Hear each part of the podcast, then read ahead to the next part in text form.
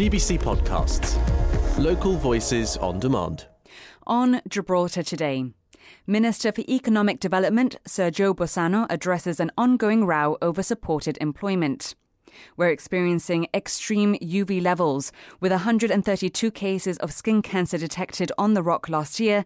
GHA dermatologist Dr. Jose Ferreira joined me in the studio. Author Ronnie Barabich is releasing a new book with proceeds going to charity. Our duty editor Christina Cortes tell us about a weight loss drug, Ozempic, which is now being prescribed by the GHA to eligible patients. But first, we caught up with reporter Jonathan Sacramento from Camp Bay, where an oil spill has affected the shoreline. There's a big black patch of oil down in the bathing area in the shore, very near the shore. It's washing up to the pebbles now, and uh, it's being deposited on the shore. And there's a very, very strong, overpowering smell of fuel. And I've just been here for half an hour, and my eyes are watering. I can tell you, it's very, very strong. A lot of people have left the beach. Uh, it's only just a handful of people left here now, and and some are leaving as we speak.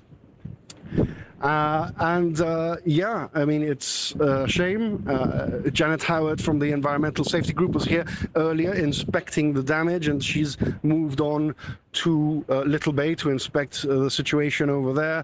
Uh, apparently, they're very concerned about Seven Sisters, which was the subject of a cleanup campaign just recently. That's a, a site of great um, ornithological interest the flora and fauna there is very uh, is very important to uh, marine biologists, uh, and the oil is quite prevalent in the beach area. So, just to start off with, following on from this year's budget, the Chief Minister said our financial stability has been restored. However, the opposition claims the 2.5 million budget surplus is a hopeless fiction. So, who are we to believe then? Well, look, I think the important thing that people need to understand that the politicians in any government, I mean, I've been uh, 51 years in parliament, right? And there's been a book every year, like the book that there was this year, and that book is put together by the treasury, not by the politicians. So to suggest that somehow two and a half million pounds surplus was cooked, it would not be cooked by the 10 ministers, it would be cooked by the experts in the Treasury. And I think, frankly, it's insulting to suggest that. I know of no other opposition. I spent a long time in opposition, longer than they did. Uh, I was 16 years. And I never accused the, the, the GSD or the AACR initially of actually putting false information. And it would be a, a serious, uh, uh in my view, it would be a, a, serious thing if you were actually uh, putting in front of Parliament false data.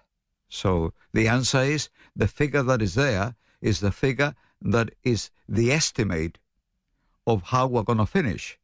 I mean, that doesn't mean that it is guaranteed to finish like that, because what you're doing is you are estimating expenditure and you're estimating revenue. The estimates of expenditure you have some control over. So if during the year less money than you expected is coming in, you can do something to clamp down on spending. The estimate of expenditure is in the lap of the gods. You know, the, it, it depends on the big the big elements in in in, in revenue are personal taxation and, and company taxation. Uh, so if if businesses are not making profits, they don't pay tax.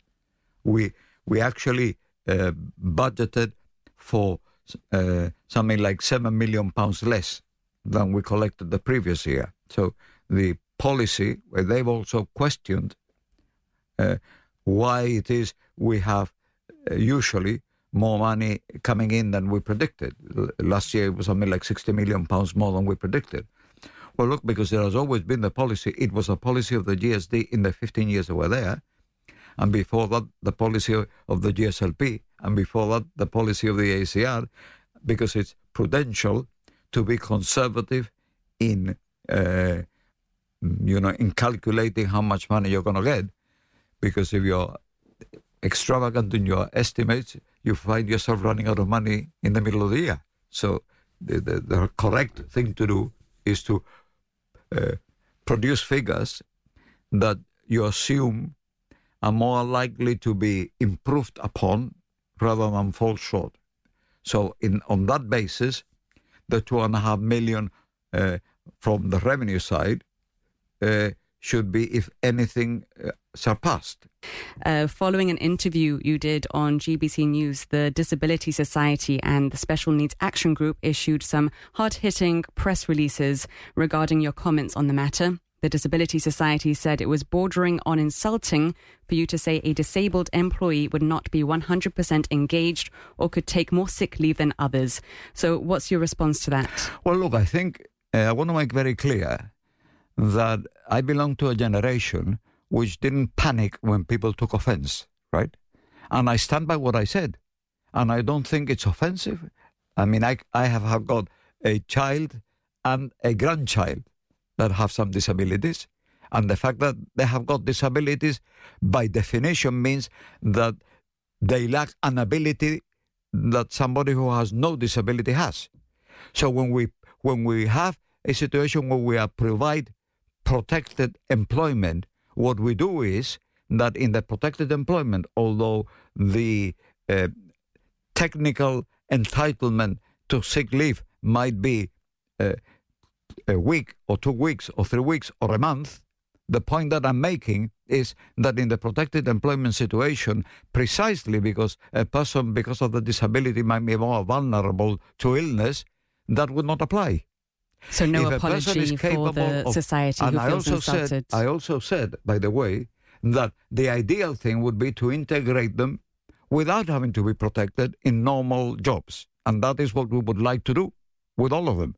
But where somebody will not get employed by anybody, then the only option we've got is to find employment where we pay the wage as a government and give it to the employer free. And therefore, even if the output is less than somebody without disability, because it's natural that if he's got a disability, then his output might be affected.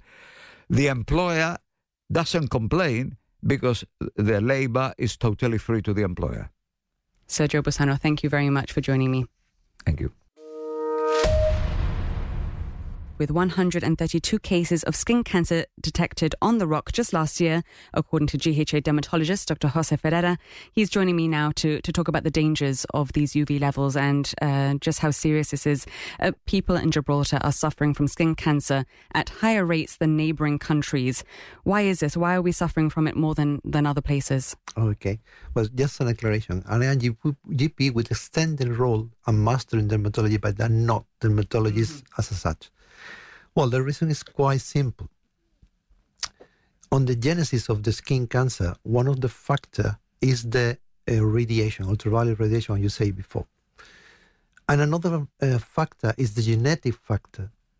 Um, we know that it's more common in some kind of mutation, which is quite common as well on North Europe, Scandinavia, and Great Britain. So many people in Gibraltar contain those genes. It's originally come from that area.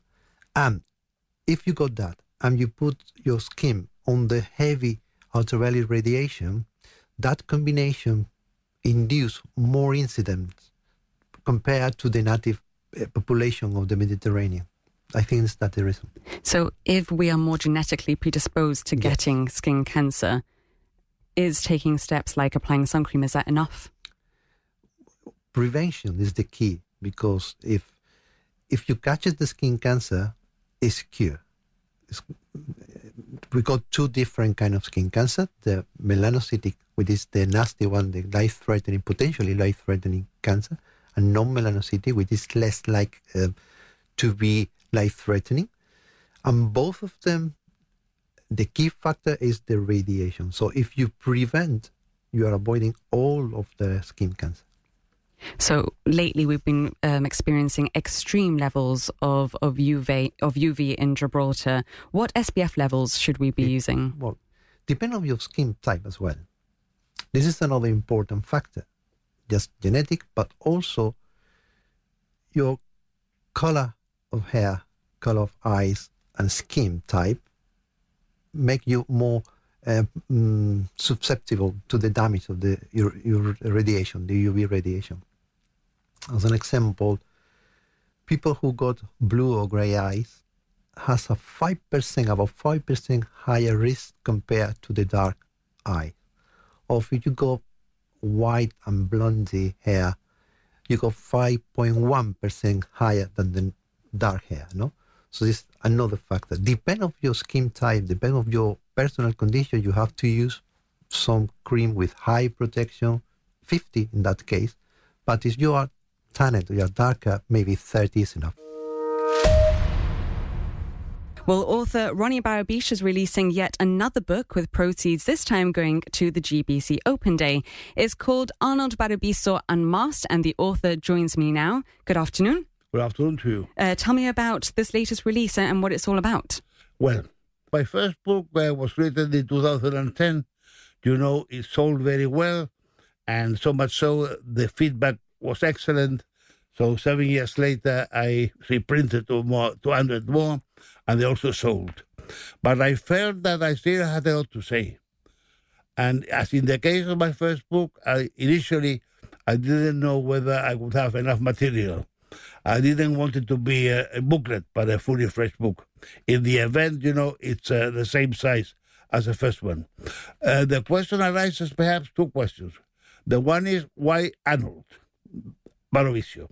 Well, when I decided to write the first book, frankly, I said to myself, uh, look, you are not a VIP, you are not a personality, so go, who's going to be interested in a book written by Ronald Barabich? So as it happens, my my family, when they first came to Gibraltar, and I will explain briefly because otherwise it would take up all my time. My family was uh, registered in the church in 1757 as uh, Baravisio. So I played around with words, and instead of Ronald Barabich, I called it Arnold Baravisio. Now, why unmasked? The first one was the memoirs of Arnold Barabish the passage of Gibraltarian through life in Gibraltar between 1940, when I was born, and 2010. Now, um, the book was written in the third person, although everyone knew that Arnold Barabiso was me, was written in the third person. This time, no. This time, you know, I've written by myself. You know, it's me. I don't, I don't make any any excuses for that, and that is why it's called Unmasked. The weight loss drug Ozempic is being prescribed now by the health authority to eligible patients. Now, this drug was originally developed as a diabetes treatment, but now we're hearing hearing it more and more, aren't we? Lately, is becoming uh, increasingly popular. Yeah, it's been a subject of a lot of uh, international headlines. It seems to have really taken off in the last year or so. Um, it's uh, the the drug itself is called semaglutide, and it's used to treat diabetes for its ability to boost insulin and uh, control blood sugar, but it also has the ability to make you less hungry and feel fuller for longer. So, in the form of uh, treatments such as Ozempic and Wegovy, um, which uh, both have the same uh, ingredient but in different doses, it's become really popular as as a weight loss treatment, and now it's being prescribed by the GHA. Um, the GHA does, uh, in response to GBC questions, they did stress this. There are strict criteria to meet. You, you have to be above a certain body mass index. Uh, it could also be exacerbated if you have um, other conditions such as uh, blood, high blood pressure and diabetes itself. Private clinics can also um, prescribe the drug, but they have to can also offer the drug, but it has to be prescribed by a registered doctor. The, the clinic has to be a licensed clinic, and uh, anyone caught selling it illegally could face sanctions. Thanks for listening to those highlights from Gibraltar today. I'm Kelly M. Borge, the show's producer. We're live on Radio Gibraltar Monday to Friday from 1 to 2, getting behind the headlines. And you can catch up here whenever you like. Until next time, have a good one. GBC Podcasts. Local voices on demand.